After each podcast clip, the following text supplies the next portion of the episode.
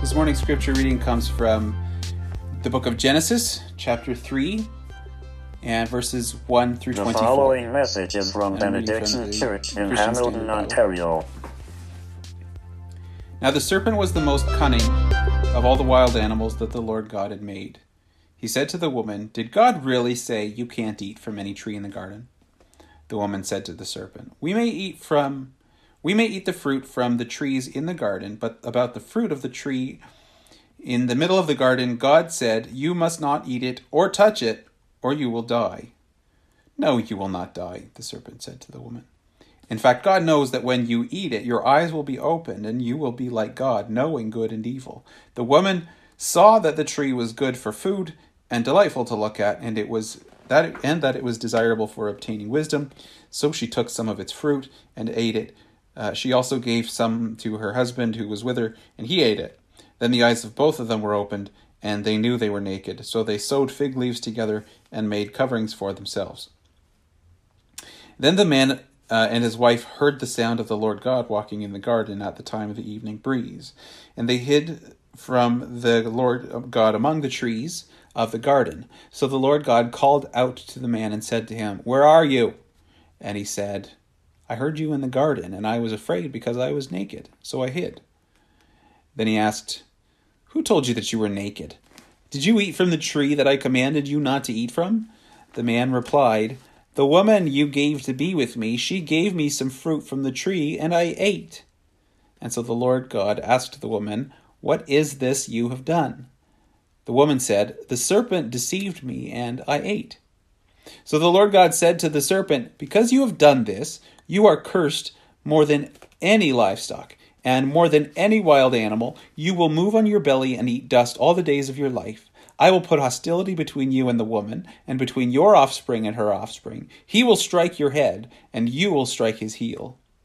He said to the woman, I will intensify your labor pains. You will bear children with painful effort. Your desire will be for your husband, yet he will rule over you.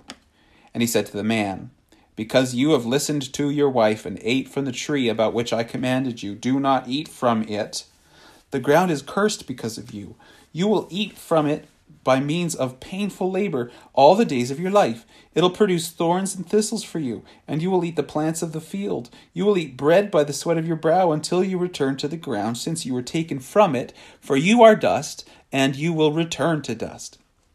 The man named his wife Eve because she was the mother of all the living.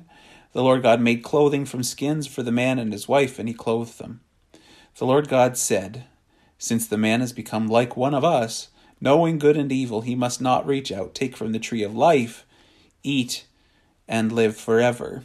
So the Lord God sent him away from the Garden of Eden to work the ground uh, from which he was taken. He drove the man out to he drove the man out and stationed the cherubim and the flaming whirlwind whirling sword east of the garden of Eden to guard the way to the tree of life. This is the word of the Lord.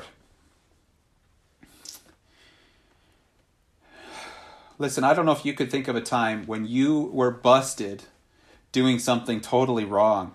Um, I can name a few times in my life. Um, uh, one that comes immediately to mind was uh, it happened a long time ago. Heather and I uh, were married, we were newlyweds, and we had just helped plant a church. And I was the worship leader. I was involved in all kinds of ways, but uh, as the worship leader, I could would gather the the volunteer uh, musicians, and we would have I would organize our band practices, and and uh, we had a violinist on the team, and she was excellent, um, but she always needed a ride to practice. She was never ready on time, and I was about twenty four years old. Uh, she was uh, I think she was about 20, 21. Um, and I was constantly reprinting music for her. Um, uh, and and you know I kind of was tired of it. I, I and so I, I sort of thought I'd I'd teach her a lesson. So I decided to send her this email, um, and it, it wasn't. I wouldn't say it was overtly mean or insulting, but there was a tone. You know what I'm saying? There was like there was a tone to this email. It was kind of passive aggressive, uh, like you know I am really busy, but I don't mind helping people out who appreciate it. And uh, when she got it, she was hurt. Like it, it, it cut. And uh, she showed it to her parents. Her parents passed it around the church. Uh, it eventually made its way to the pastor. He and his wife came over to our to Heather's and my place to uh, confront me about it, and I was embarrassed and I was ashamed and I was angry and I was I remember bawling my eyes out and because my sin had been exposed and I really had no excuse, and and like even if the truth is like even if she had never shown my letter to anybody else, she still didn't deserve the way that I treated her. That was that was not okay. But it was the worst feeling being exposed. You know, can you relate to that? It was awful. Uh, like and and the truth is, yeah, like I had no business treating her that way. I had no one to blame uh, but myself. And I learned that sin has consequences. My sinful choices have consequences. And, and, and you know, this is how friendships end. This is how people leave churches. In fact, their family did leave that church uh, shortly after. And I was totally powerless to stop them because I had done this terrible thing. Um, and it's like, what happens when it's your fault? What happens when you have wronged somebody and hurt them so badly and everybody knows what's happened and that it's your fault? What do you do? Do you hide? So, that's kind of what's at the heart of this story that we read this morning, which is kind of a famous story that we call the fall. Uh, and it's an appropriate place to begin this series that we begin today called OT Talks Ideas Worth Spreading.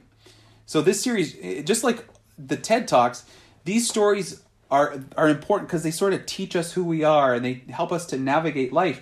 But these stories, in some ways, because they're in the Old Testament, it's easy for us to moralize them and just sort of look for a lesson and that we apply to our lives. And it's not till we look not till we see these stories through the lens of Jesus that we see that these stories are mysterious and they in fact they only make sense in light of Jesus.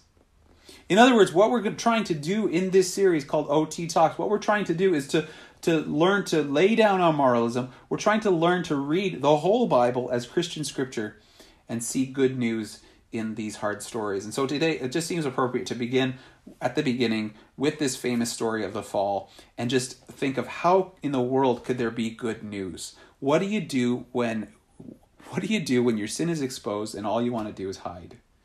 What good news is for you?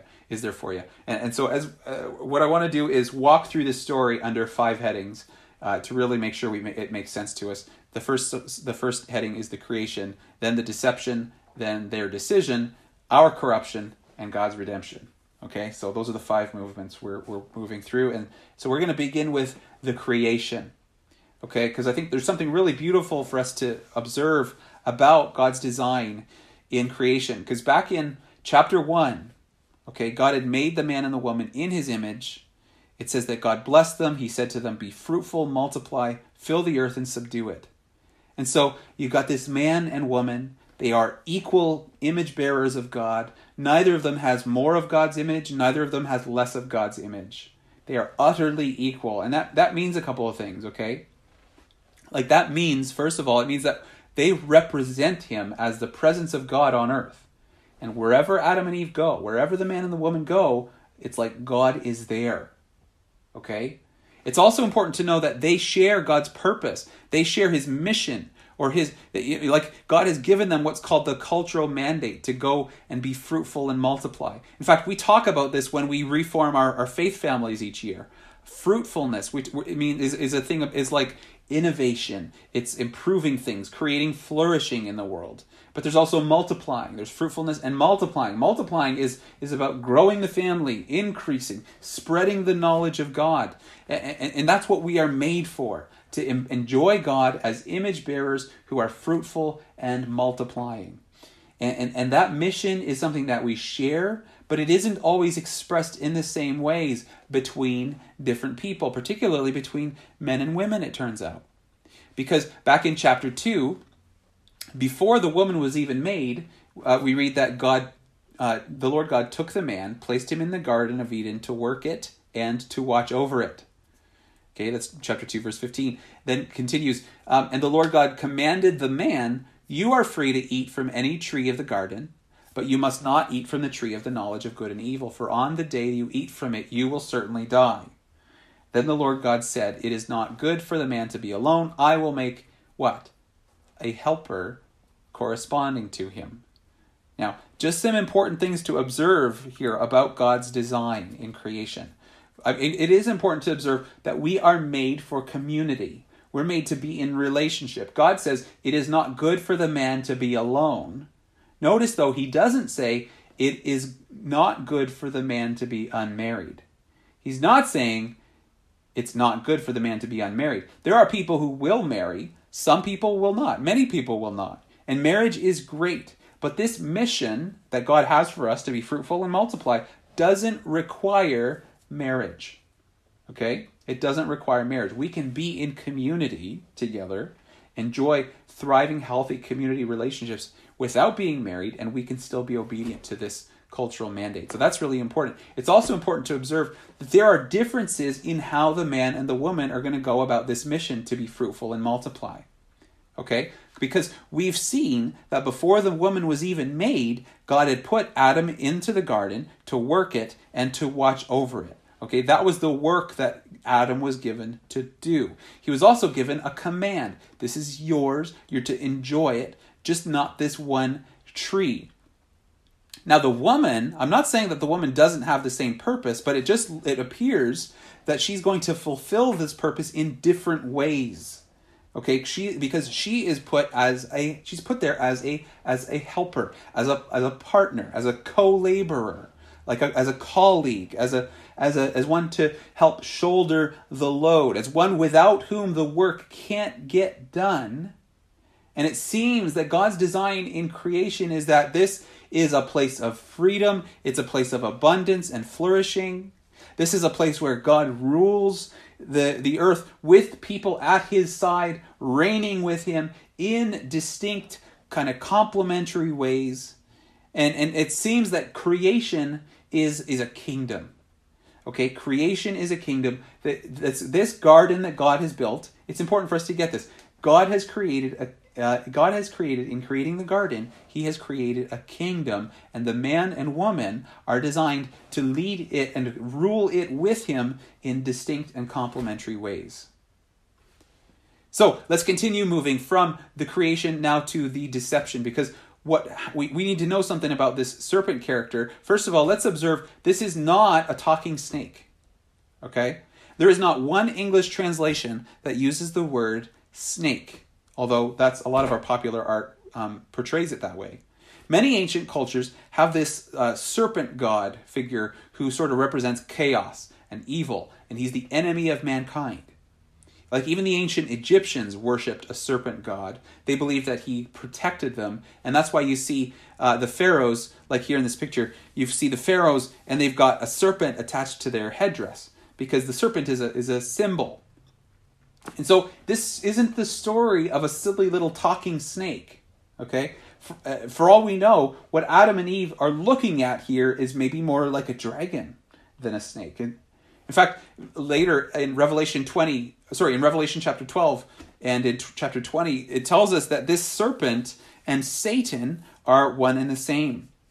So, so let's talk about his deception because because his strategy is to begin by asking, well, did God really say?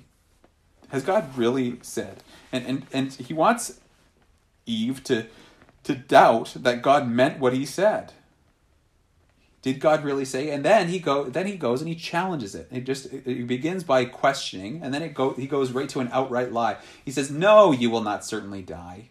Then in verse five, of course, God knows you will be like him. He's moved from questioning to directly lying, and now he wants to persuade her that God is trying to withhold something good from her. And so to Adam and Eve, uh, Satan's approach, his deception is hey, if you keep obeying God, you'll always be a servant. You're never going to know what you're capable of. But if you obey me, you get to be like God. You'll know what he knows. That's the deception. Uh, now, let's see the decision that Adam and Eve make. It's interesting to think what did they think that they were doing? What was what was the decision that they understood they were making in eating the fruit? Because they're face to face with the serpent, and it, it, looks like Eve had misunderstood God's command because she tells the serpent in verse 3, We're not supposed to eat the fruit or even to touch it. Now, God didn't say that. But she wasn't there when God gave the instruction. So maybe she understood Adam, or maybe Adam didn't pass on the message correctly. But Adam is the truth bearer here. And, and while the serpent's tempting Eve, that's Adam's chance to say, uh, actually, guys, no, God told us not to. I was there. I heard him. Serpent, get lost. And he doesn't say that. He stands there silent. He's, he's there. He's, he's close enough that in verse 6, she could hand the fruit to him. And so when they ate the fruit, that was a bad decision, yes. But notice, when Eve said yes to the fruit, that was a choice to believe the serpent and disbelieve God. But when Adam said yes, that was a choice to obey his wife and disobey God. Okay? Like, in other words, Eve's was mainly a sin of unbelief, but Adam's was mainly a sin of disobedience. And those are not the same thing. Okay? Eve sinned, Adam sinned, but in my opinion, in my view, Adam's guilt is far worse than Eve's. And that matters because his sin broke the world and resulted in our corruption. So let's talk about our corruption next, because um, we need to understand what changed after this. So something's changed right away. Like their suddenly their innocence is gone. They now they know that they're naked and they hide. Right? They hide. God finds them, and in verse twelve, Adam is blaming blaming Eve. Eve's blaming the serpent, and then what happens next is what theologians call the, the curse where sin enters the world, you know, and and and uh, there's this curse that's that is announced over us. Um, but the curse affected each of them in different ways. Uh, the serpent, uh, the serpent's uh, curse is that he's going to go from being this mighty and wise and crafty creature uh, to being a, a ground dweller and from now on he's gonna he's gonna lick the dust. He's gonna be hated and people are gonna be disgusted by him. And there's always gonna be hostility between the serpent and, and his offspring and the offspring of the humans. And the woman's curse was was unique too because her curse seems to mainly affect her part in multiplying. Okay? So childbirth now is horribly painful. And, and now uh, her relationship with the man is horribly painful, and she's his helper. And that role requires, it assumes that she trusts him, but the curse broke that. So she has this desire for him. She's, instead of being a partner now, he feels the need to rule her, and she's going to crave his approval. That's how the curse will manifest in the woman, and the curse affects the man uniquely as well. The curse affected both the man and the woman in being fruitful and multiplying. But whereas it seems that whereas the curse seems mainly to affect the woman in terms of multiplying, it seems to mainly affect the man in terms of his fruitfulness. And so instead of being instead of his fruit and his instead of food being abundant and easy to find, now it's going to be hard work. He's going to bust his back in order to get food. You know, the earth is going to fight him. It's going to fight with weeds and thorns, and his whole life is going to be this endless process of hard work until the day he dies fruitfulness is now cursed for the man. And so sin has ruined everything, you know? It's it's it's ruined our relationships with each other. It's ruined our relationships with the earth. It's ruined our relationship with God. It's ru- ruined our relationships with ourselves. And what strikes me about the fall is that we have now an appetite for sin. And and we live in fear of God's rejection. And that's just how it is now. But you know, we need to see that as bad as it got between them, as bad as it got in the world, there was still hope. Because in verse thir- in, in verse 15, God makes a promise to the serpent. He says, I'm going to put hostility between you and the woman, and between your offspring and her offspring. He's going to strike your head, and you will strike his heel. So someday there's going to be this battle, okay? There's going to be this battle where a champion is going to rise up He's some kind of a descendant of Eve, and he's going to be bruised, but the serpent's head will end up being crushed. And and you know you read this passage and you you ask like who is this champion? Who is this about? Well, I bet you I bet you know. Why don't we say it together? Ready? One, two, three. Israel. Yeah, like who did you think I was going to say? Yes. Okay, imagine you're the generation wandering in the with Moses in the desert. You're the first ones to have this story written down. Um, because up to now, it was the story that your grandparents shared with your parents around the campfire. Now they've shared it with you, and now it's your job to share it with others. And so this has been your oral tradition, but now it's written down by Moses, and now we know what it means. This story is about us. We are the ones that God has raised up to crush the serpent king Pharaoh. We saw it happen. We lived through the Exodus. And so we are the ones that God now calls to be fruitful and multiply. And it's a warning. Like you see, you should have listened. So, so let this be a lesson to you. We are warned. We're warned about disobedience. Okay, just as just as they were kicked out of the garden, if we disobey God, we'll be kicked out of the land. All right, so it's a warning about disobedience. It's also a, a warning about playing with sin. Like it's not hard to see that. There's a message here like behave, guys. You better you better straighten up. Don't listen to the voice of the devil cuz sin will ruin your life. It'll it'll curse and ruin everything, so don't do it.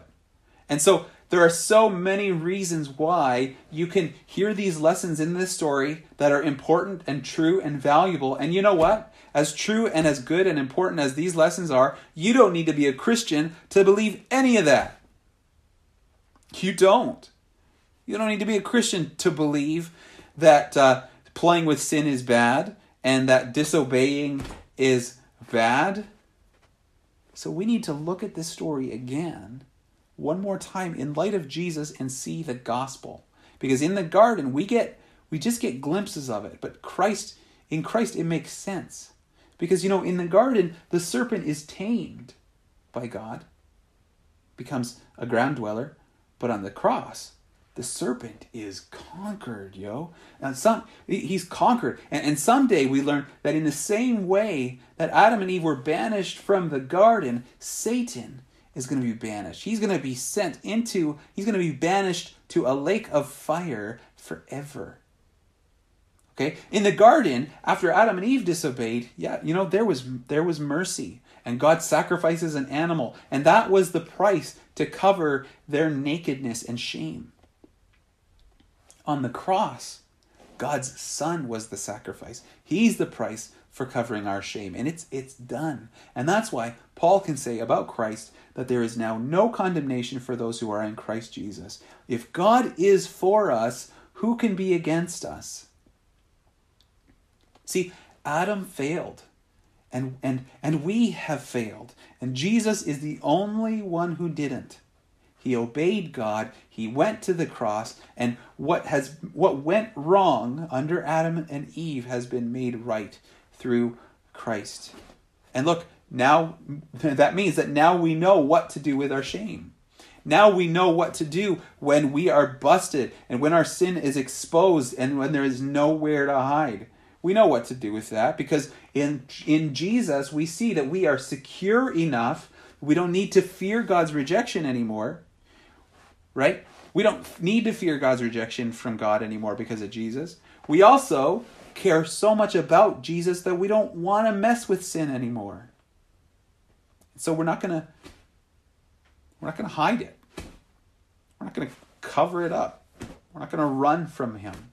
We're going to bring it out into the open and, and leave it with Him so that He can forgive us and heal us and we can be reconciled. And, and, and guys, that is such good news because as long as you and I live, Satan will never stop tempting us to disobeying and disbelieving God.